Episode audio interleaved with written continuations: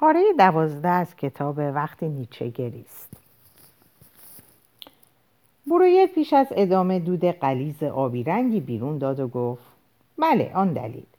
من آنقدر ابله بودم که هنگام ارائه این مورد برای تعدادی از همکاران و دانشجویان پزشکی به واسطه چنین کشف بزرگی بر خود میوالیدم. ولی تنها چند هفته بعد زمانی که او را برای مراقبت به طبیب دیگری سپردم خبردار شدم تمامی علائمش بازگشتند حالا متوجه شدید در چه موقعیت ناشیانه قرار گرفتن؟ نیچه پاسخ داد ناشیانه از این جهت که نتیجه درمانی را اعلام کردید که ممکن است واقعی نباشد. اغلب در تصوراتم گروهی را که در آن جلسه حضور داشتند پیدا می کنم و برای تک تکشان توضیح می دهم که نتیجه گیری من اشتباه بوده است. این نگرانی غیر معمول نیست. نظر همکارانم همواره مایی استرابم بوده است. گرچه شواهدی دارم که مورد احترام ایشانم ولی این احساس که انگار کلاهبرداری کردم همچنان با من است. این هم یکی از مسائلی است که مرا به سطوح آورده. آن را به فهرستتان اضافه کنید. نیچه با وظیفه شناسی دفترش را گشود و یادداشت مختصری کرد.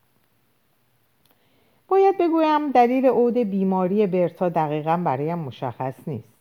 شاید درمان من هم نظیر مسمریسم تنها در کوتاه مدت موفق است. ولی این احتمال هم هست که درمان موفق بوده. ولی به دلیل پایان فاجعه بارش بی اثر شده است. نیچه دوباره قلمش را به دست گرفت. منظورتان از پایان فاجعه بار چیست؟ اول باید درباره آنچه میان من و برتا گذشت صحبت کنم تا مسئله را درک کنید نکته ظریفی موجود نیست. بگذارید سراحتم بگویم. پیرمرد ابلهی که من باشم دلباخته او شد. افکار وسواسگونه ای که دربارهش داشتم از ذهنم خارج نمی‌شد. برویر در شگفت بود که چقدر ساده و بانشاد می‌توان راز دل گفت. روز من به دو بخش تقسیم شده بود. زمانی که با برتا میگذشت و زمانی که به انتظار دوباره با او بودن سپری می‌شد هر روز هفته روزی یک ساعت او را ملاقات می‌کردم و پس از مدتی ملاقات ها را به دو بار در روز رساندم هر بار که او را می دیدم نسبت به او اشتیاق شدیدی حس می کردم. هر بار مرا لمس می کرد از نظر جنسی برانگیخته می شدم. چرا شما را لمس می کرد؟ به دلیل اشکال در راه رفتن. به بازویم تکیه می کرد و با هم قدم می زدیم. گاه به علت انقباضات شدید و ناگهانی که در عضلات رانش رخ می‌داد نیازمند ماساژ عمیق بود. گاه چنان رقت انگیز می نگریست که ناچار می شدم محکم در آغوش بفشارمش تا آرام گیرد. گاه هنگامی که کنارش می نشستم ناگهان به خلصه فرو می. سرش را بر شانم میگذاشت و ساعتی به بخاری پاک کنی یا سر به دامانم میگذاشت و مانند کودکی به خواب می‌رفت. بارها و بارها ناگزیر شدم همه تواناییم را برای مهار احساس جنسیم به کار گیرم. نیچه گفت شاید یک مرد تنها با مرد بودن می‌تواند زنانگی وجود یک زن را آزاد کند. مرویر حرکت سریعی به سر خود داد. سوء تفاهم نشود. حتما می‌دانید هر گونه رابطه جنسی با بیمار ممنوع است و این مسئله یکی از مواردی است که سوگند بغراتی پزشکان را میشکند. و زن چه؟ مسئولیت او چیست؟ ولی اینجا صحبت از زن نیست صحبت از یک بیمار است. شاید منظور شما را درست درک نمی کنم. نیچه آرام پاسخ داد. بهتر از بعد به این موضوع بازگردیم. من هنوز منتظر توصیف آن پایان فاجعه بارم. خب به نظر می آمد برتا رو به بهبودی است و علائم یکی یکی ناپدید می شد ولی طبیبش وضع چندان مناسبی نداشت. همسرم ماتیلده که همیشه فهیم و خوشخلق بود شروع کرد به اعتراض. ابتدا به مدت زمانی که با برتا میگذراندم ایراد می‌گرفت و بعد دیگر صحبت دربارهش را دربارهش را هم بر نمیتابید. خوشبختانه آنقدر احمق نبودم که درباره طبیعت احساسی که به برتا داشتم با او صحبت کنم. ولی گمان می‌کنم به من زنی شده بود. روزی با خشم گفت دیگر حق ندارم اشارهای به برتا کنم. این مسئله منجر به رنجش من از همسرم و حتی ایجاد این فکر بیمعنی شد که او مانعی بر سر راهم است و اگر نبود می توانستم با برتا زندگی کنم. مرویر با مشاهده بسته شدن پلکای نیچه صحبتش را قطع کرد. حالتان خوب است؟ شاید برای یک روز کافی باشد اینطور نیست؟ دارم گوش میدم.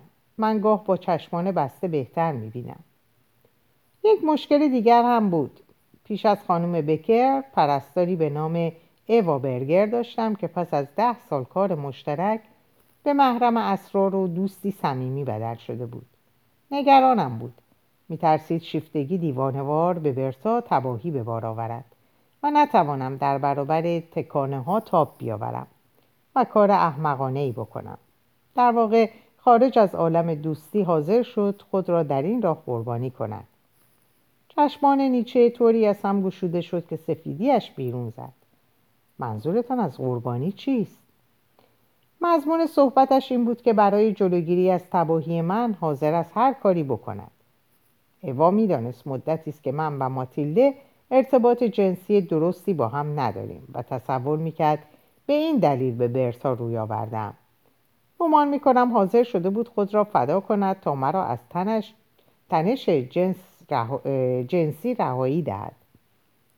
و شما معتقدید این کار را به خاطر شما می‌کرد؟ اینطور فکر می‌کنم. ایوا زن بسیار جذابی بود و می‌توانست مردان زیادی را برگزیند. به شما اطمینان می‌دهم به دلیل خوشقیافگی من با این سر تاس و این ریش تکه تکه و این دو دسته به گوشای بزرگ و برجستش اشاره کرده بود که هم بازی هایم همیشه مرا با این نام میخواندن نبود که خود را به من عرضه کرد وانگهی یک بار برایم گفته بود سالها پیش رابطه بسیار صمیمی و مصیبتباری با کارفرمایش داشته که منجر به از دست دادن شغلش شده و پس از آن سوگند خورده است که هرگز خود را در چنین موقعیتی قرار ندهد آیا فداکاری ایوا نتیجه بخش بود؟ موریر با نادیده گرفتن نکوهش و شاید استهزایی که در ادای کلمه فداکاری نهفته بود صادقانه پاسخ داد. هرگز پیشنهادش را نپذیرفتم. آنقدر احمق بودم که تصور می‌کردم خوابیدن با اوا خیانت بر برت به برتاست. گاهی شدیدا احساس پشیمانی می‌کنم. در چشمان نیچه که هنوز از شدت علاقه به موضوع کاملا گشاده بود نشانه هایی از خستگی پدیدار شده بود. نمی‌فهمم. چرا احساس پشیمانی می‌کنی؟ معلومه. از نپذیرفتن پیشنهاد اوا. اغلب به این فرصت از دست رفته میاندیشم. این هم یکی دیگر از افکار ناخوشایندی است که مرا به سطوح میآورد. برویر به دفترچه نیشه اشاره کرد. این را هم به فهرست اضافه کنید نیچه قلم برداشت و در حالی که این موضوع را هم به فهرست در حال توسعه برویر میافزود پرسید علت این پشیمانی هنوز برای من روشن نیست. اگر پیشنهاد اوا را پذیرفته بودید از کجا معلوم که وضع فرق می‌کرد؟ این موضوع چه ربطی به تغییر اوضاع دارد؟ این موقعیت فرصت بینظیری بود که دیگر هرگز پیش نخواهد آمد. در این حال این موقعیت فرصت بینظیری برای نگفتن بود. یک نه مقدس به یک یغماگر و شما از این فرصت استفاده کردید. مورویر از این تفسیر نیچه متحیر مانده بود. قطعا او چیزی درباره شدت اشتیاق جنسی نمی‌دانست ولی موقعیت برای به بحث گذاشتن این موضوع مناسب نبود. یا شاید خوب بیان خوب بیان نکرده بود که در صورت پذیرش این پیشنهاد ایوا از آن او می‌شد. آیا نیچه نمی‌تواند بفهمد فرصت هایی که به انسان روی می کند را باید در هوا رو بود؟ با این حال در اصطلاح نه مقدس چیزی فریبنده وجود داشت. برویر اندیشید نیچه ترکیب نادری از اصالت آزرخشگونه و نقاط کور فراوان است و دوباره حس کرد این مرد عجیب نکات با ارزشی برای عرضه به او دارد. کجا بودی؟ آه بله مصیبت نهایی. تمام این مدت فکر می کردم علاقه جنسی هم به برتا کاملا خیالی بوده. و تنها از ذهنم برون می تراویده است. تصور می کردم این موضوع را کاملا از او پنهان کردم. سراسیمگی مرا در روزی تصور کنید که به وسیله مادرش مطلع شدم برتا اظهار داشته طفل دکتر برویر را در بطن خود دارد. برویر ماجرای از کوره در رفتن ماتیلده را زمانی که از این حاملگی کاذب مطلع شد تقاضایش مبنی بر ارجاع فوری برتا به یک پزشک دیگر و نیز اخراج اوا را برای نیچه تعریف کرد. شما چه کردید؟ چه می توانستم بکنم؟ شهرت حرفه‌ای خانواده و همه زندگیم به خطر افتاده بود. باید از اوا می‌خواستم برود. البته پیشنهاد کردم به کار ادامه دهد تا در یافتن شغل جدید یاریش کنم. با وجودی که گفت موقعیت مرا درک می کند صبح روز بعد سر کار حاضر نشد و دیگر هرگز او را ندیدم. چندی بار برایش نامه نوشتم ولی هرگز پاسخی نداد. و از با برتا از این هم وخیمتر بود. وقتی روز بعد ملاقاتش کردم دچار دلبریوم بود و در آن, در آن وضع مبتلا به این هزیان بود که من او را باردار کردم. نسبت به کل دوره درمان دچار فراموشی شده بود و وقتی اعلام کردم که دیگر پزشکش نیستم عکس عمل فاجعه باری نشان داد. گریست التماس کرد نظرم را عوض کند. خواهش می‌کرد بگویم چه خطایی از او سر زده. و البته که او هیچ خطایی مرتکب نشده بود. تقیانش با مضمون طفل, طفل دکتر برویر جزی از بیماری هیستریا بود. نه او بلکه دلیل یومش بود که سخن می‌گفت. نیچه پرسید و دلریوم متعلق به چه کسی بود؟ مسلما دلریوم او بود ولی مسئولیتی در قبالش نداشت همانطور که کسی در برابر اتفاقات غریب رویاهایش مسئول نیست بیماران دلیورومی چیزهای عجیب و بی ربط زیادی بر زبان می آورند. از نظر من کلمات او بی ربط و تصادفی نیست دکتر برویر شما گفتید هر جا چیزی به نظرم رسید راحت به زبان بیاورم. اجازه بدهید نظرم را بگویم. این بسیار جالب توجه است که شما در برابر همه افکار و تمامی کردارهایتان مسئولید در حالی که او لحن نیچه خشم بود و انگشتش را رو به برویر حرکت می‌داد. او به واسطه بیماریش از همه چیز مبراست. ولی پروفسور نیچه به قول خودتان قدرت مسئله قدرت مسئله مهم نیست من بودم که به دلیل موقعیتم قدرت را در دست داشتم. او برای دریافت کمک نزد من آمده بود. من از آسیب پذیری او علاقه زیاد یا شاید بیش از اندازش به پدرش و نیز این واقعیت که بیماریش پس از مرگ پدرش آغاز شده بود آگاه بودم. نیز می‌دانستم او به دلیل علاقه که به پدرش داشته به من نزدیک شده است و از این موضوع سوء استفاده کردم. می‌خواستم او دوستم بدارد. می‌دانید آخرین کلماتی که به من گفت چه بود؟ پس از اینکه گفتم او را به پزشک دیگری سپردم از او دور شدم و او فریاد زد تو همیشه تنها مرد من میمانی. هرگز مرد دیگری به زندگی من راه نمییابد. چه کلمات هولناکی زیرا نشان می‌داد تا چه حد به او صدمه زدم. ولی هولناکتر اینکه من از این کلمات لذت بردم. از شنیدن اینکه به نفوذم بر خودش اعتراف می کند لذت بردم. بنابراین می‌بینید او را ضعیفتر و زمینگیر رها کردم. اصلا شاید او را به بند کشیدم و پاهایش را معیوب کردم. نیچه پرسید و پس از آخرین دیدار سرنوشت این چلاق چه شد؟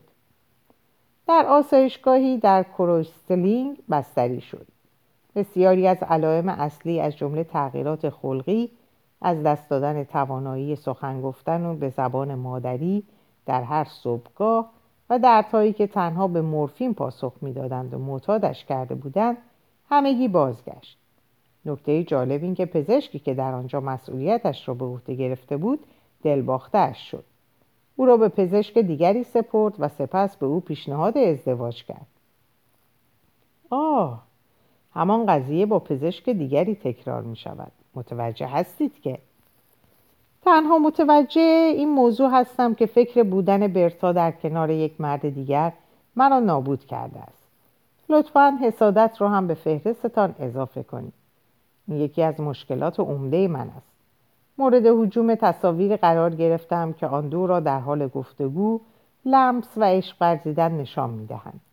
گرچه این تصاویر بسیار دردآور است باز به عذاب دادن خود ادامه می‌دهم. می توانید چنین حالتی را درک کنید تا کنون چنین حسادتی را تجربه کرده اید؟ این پرسش نقطه عطف جلسه بود. ابتدا برویر عمدن به صحبت درباره خود پرداخت تا نمونه ای برای نیچه شود. به این امید که او را به مقابله به مصر تشویق کند. ولی خیلی زود در اعتراف خود قوتور شد.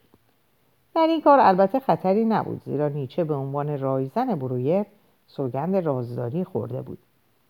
تجربه جدیدی بود. برویر هرگز این گونه با کسی راز دل نگفته بود. ماکس بود ولی ترجیح داده بود در حضور او بچه خود را حفظ و کلماتش را به دقت انتخاب کند. حتی در گفتگو با اوا برگر هم خود را نگه می داشت و شکایت های مرتبط با سن و سال، دودلی ها و شکایت هایی که نسبت به خود داشت و همه خصوصیاتی که یک مرد مسنتر را در برابر یک زن جوان و جذاب سست و ضعیف جلوه می‌داد از او پنهان می‌کرد. ولی زمانی که برویر شروع به صحبت درباره حس حسادت به برتا و پزشک جدیدش کرد به نقش اصلی خود یعنی طبیب نیچه بازگشت. دروغ نگفته بود. در واقع شایعاتی درباره برتا و یک پزشک دیگر بر سر زبانها بود و او حقیقتا از حسادت در رنج بود. ولی کمی اقراق کرد تا شاید خود افشایی را برای نیچه سهلتر کند. نیچه هم حتما در تسلیس خود لوسالومه و پره حسادت را ترجمه کرده بود تجربه کرده بود. ولی این تدبیر بی اثر بود. دست کم نیچه نشانی از علاقه به این موضوع ظاهر نکرد. به شکل مبهمی سر تکان داد. دفترش را ورق زد و یادداشتهایش را مرور کرد. هر دو مرد در سکوت به آتشی که رو به خاموشی بود خیره شدند. سپس برویر دست در جیب کرد و ساعت سنگین طلایش را که هدیه ای از پدر بود بیرون کشید. پشتش حک شده بود به پسرم یوزف. روح و جان مرا با خود به دوردست آینده ببر. به نیچه نگریست؟ می‌شد در چشمای خسته او با ساب امید به پایان جلسه را دید. زمان رفتن فرا رسیده بود.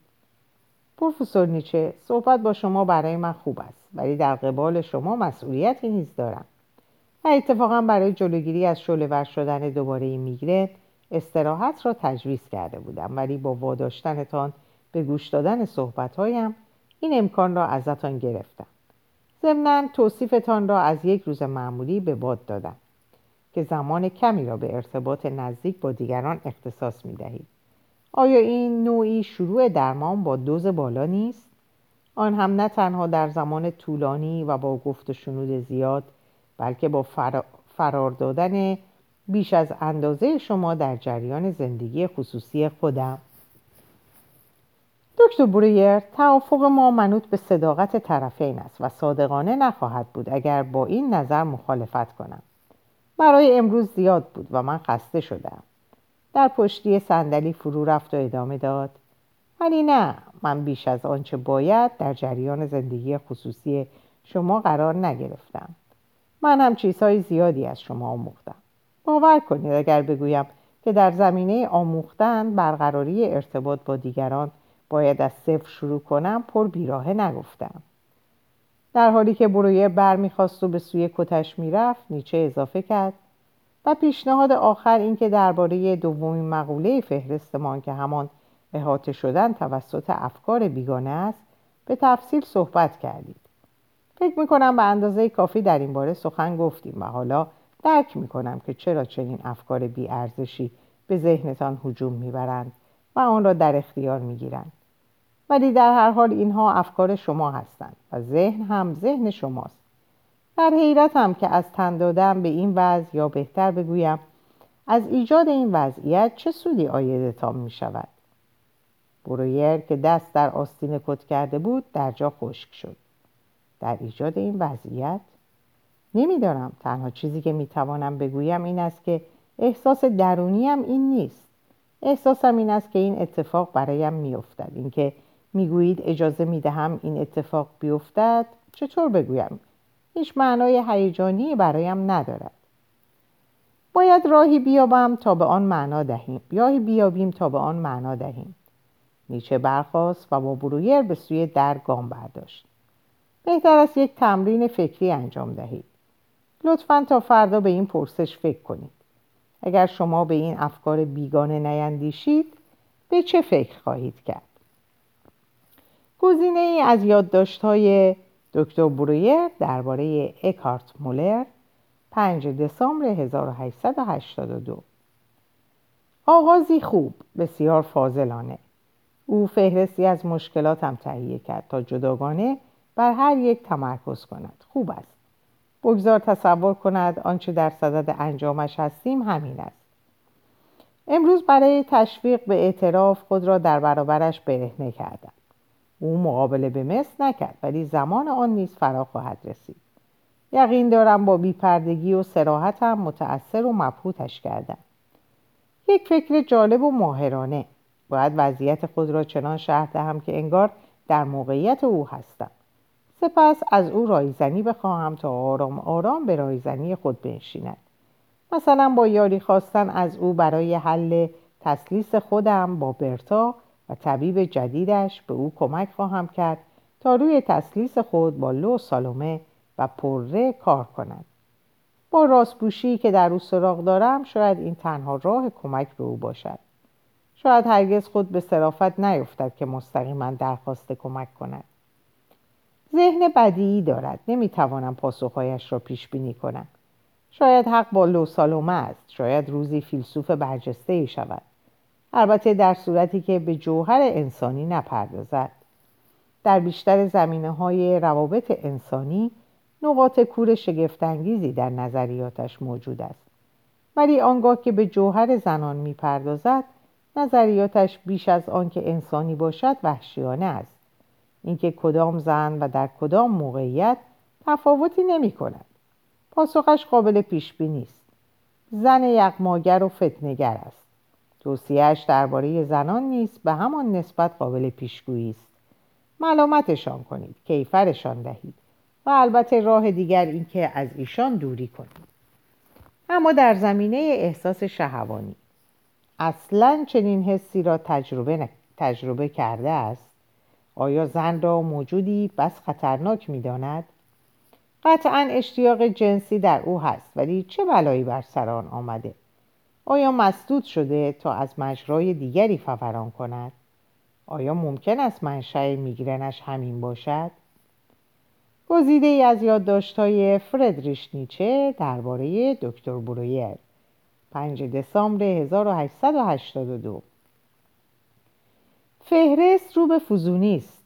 دکتر برویر به فهرست ششتایی من پنج مورد دیگر اضافه کرد. آیا این فهرست پایانی خواهد داشت؟ آیا هر روز آبستن مشکلی دیگر خواهد بود؟ چطور به او بفهمانم مشکلاتش تنها به این دلیل بروز می کند تا آنچه را که نمی‌خواهد ببیند از نظرش پنهان کند؟ افکار بی ارزش همچون قارش در ذهنش می‌روید تا در نهایت بدنش را فاسد کند. امروز که اینجا را ترک می‌کرد پرسیدم اگر ابتزال نابینایش کرده نکرده بود چه می‌دید؟ به این ترتیب راه را نشانش دادم. آیا آن را در پیش خواهد گرفت؟ آمیزه غریبی است هوشمند ولی بی بصیرت بیریا ولی به کج راه افتاده. آیا از درویی خود آگاه است؟ می‌گوید من یاریش می‌کنم مرا میستاید. می‌داند چقدر از تحسین بیزارم؟ که لطف دیگران پوستم را میخراشد و خوابرم را پریشان می‌سازد؟ آیا از آن دست انسانهایی است که تظاهر به دادن می‌کنند؟ تنها به این خاطر که به مواهبی دست یابند من موهبتی به آنان نخواهم داد. آیا از آن گروه است که حرمت می نهند تا محترم شمرده شوند؟ آیا بیش از آن که بخواهد خود را دریابد در پی یافتن من نیست؟ نباید چیزی به او بدهم. به دوستی که در رنج است مکانی برای آرمیدن پیشکش کن. ولی زنهار که بستری سخت برایش فراهم آوری. سرگرم کننده و دلسوز است. برحذر باش. در بعضی موارد بر آن شده که به اوج دست یابد ولی هنوز کاملا قانع نشده است. برخوردش در رابطه با زنان انسانی نیست. مصیبت نامه قلتیدن در چنین کسافتی من آن را خوب می‌شناسم. بهتر است نگاه کنم و ببینم بر چه چیز فائق شدم تنومدترین درختان به بلندترین بلندی ها دست میابند و با عمیقترین ریشه ها به عمق تاریکی فرو می روند. حتی اگر به هلاکت بیانجامد ولی او نه بالا می رود و نه به پایین رخ نمی کند. شهوت حیوانی قدرت و خردش را خشک و زائل می کند.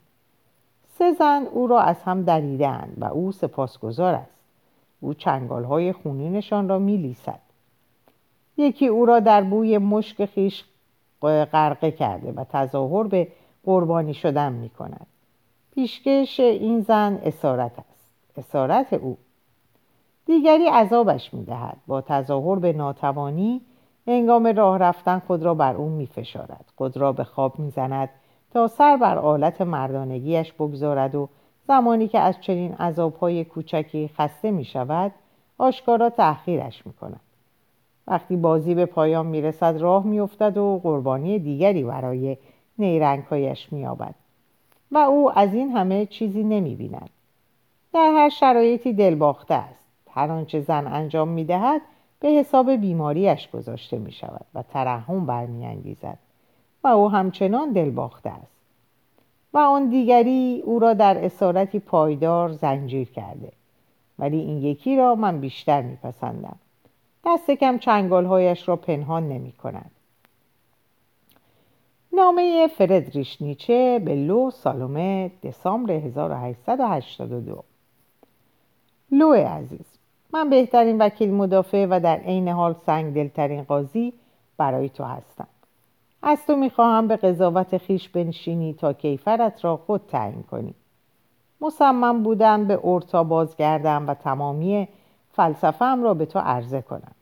آه نمی‌توانی تصور کنی چه تصمیمی گرفته بودم. بر این باور بودم که نمی‌توان هدیه‌ای بهتر به کسی پیش پیشکش کرد. بازگشتم تا تو را رویا, تو را رویا و تجلی کمال مطلوب خود در زمین بدانم. متوجه هستی که بینایی چندان خوبی ندارم. کسی نمی‌تواند این گونه خوب و تا این اندازه بد درباره تو اندیشیده باشد. اگر من آفریننده تو بودم سلامت بیشتری به تو ارزانی می‌کردم. بسیار بیش از آنچه سزاوار توست و شاید کمی عشق بیشتر به خودم در وجودت می نهادم گرچه این یکی قطعا از کمترین اهمیت برخوردار است.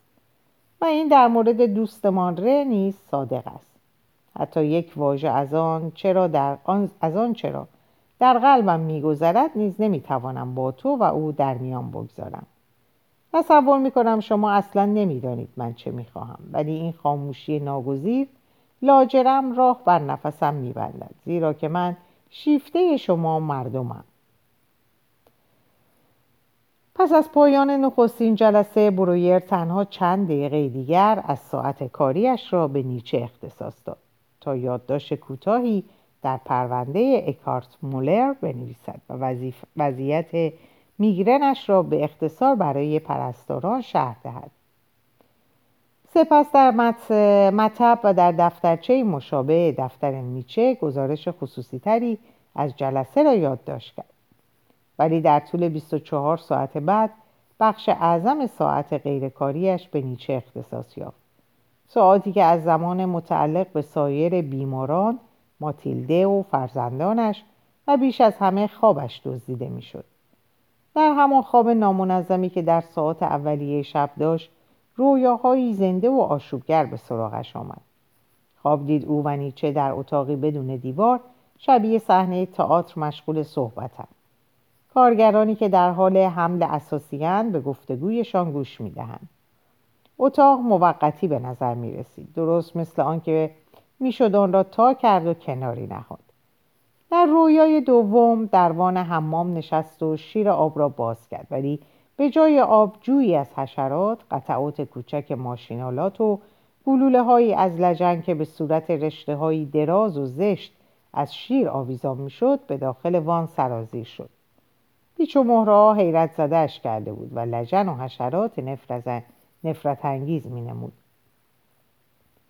ساعت سه صبح با همون رویای تکراری از خواب پرید زمین در حال ارتعاش جستجوی برتا زوب شدن زمین در زیر پاها لغزیدن به داخل زمین و فرو رفتن در آن به عمق چهل پا و آسودن. بر تخت سنگ سفیدی که پیغامی ناخوانا بر آن نقش شده بود. مرویر بیدار شد و در بستر ماند و به تپش قلب خود گوش فراداد گوشید خود را با تکالیف ذهنی آرام کند. نخست تعجب کرد که چرا اشیایی که در میانه روز روشن و بی خطر به نظر می آید ساعت سه صبح اینگونه وحشت می پراکنند چون این شیوه آرامش چون این شیوه آرامش نکرد آرامش نکرد کوشید همه آنچه را که آن روز برای نیچه گفته بود به خاطر آورد ولی هرچه بیشتر به یاد می آورد آشفته تر می شد. آیا بیش از آنچه باید به زبان آورده بود؟ آیا با پرده دریهایش نیچه را نرانده بود؟ چه باعث شده بود همه رازها و احساسات شرماورش را نسبت به برتا و اوا بیمهابا فاش کند؟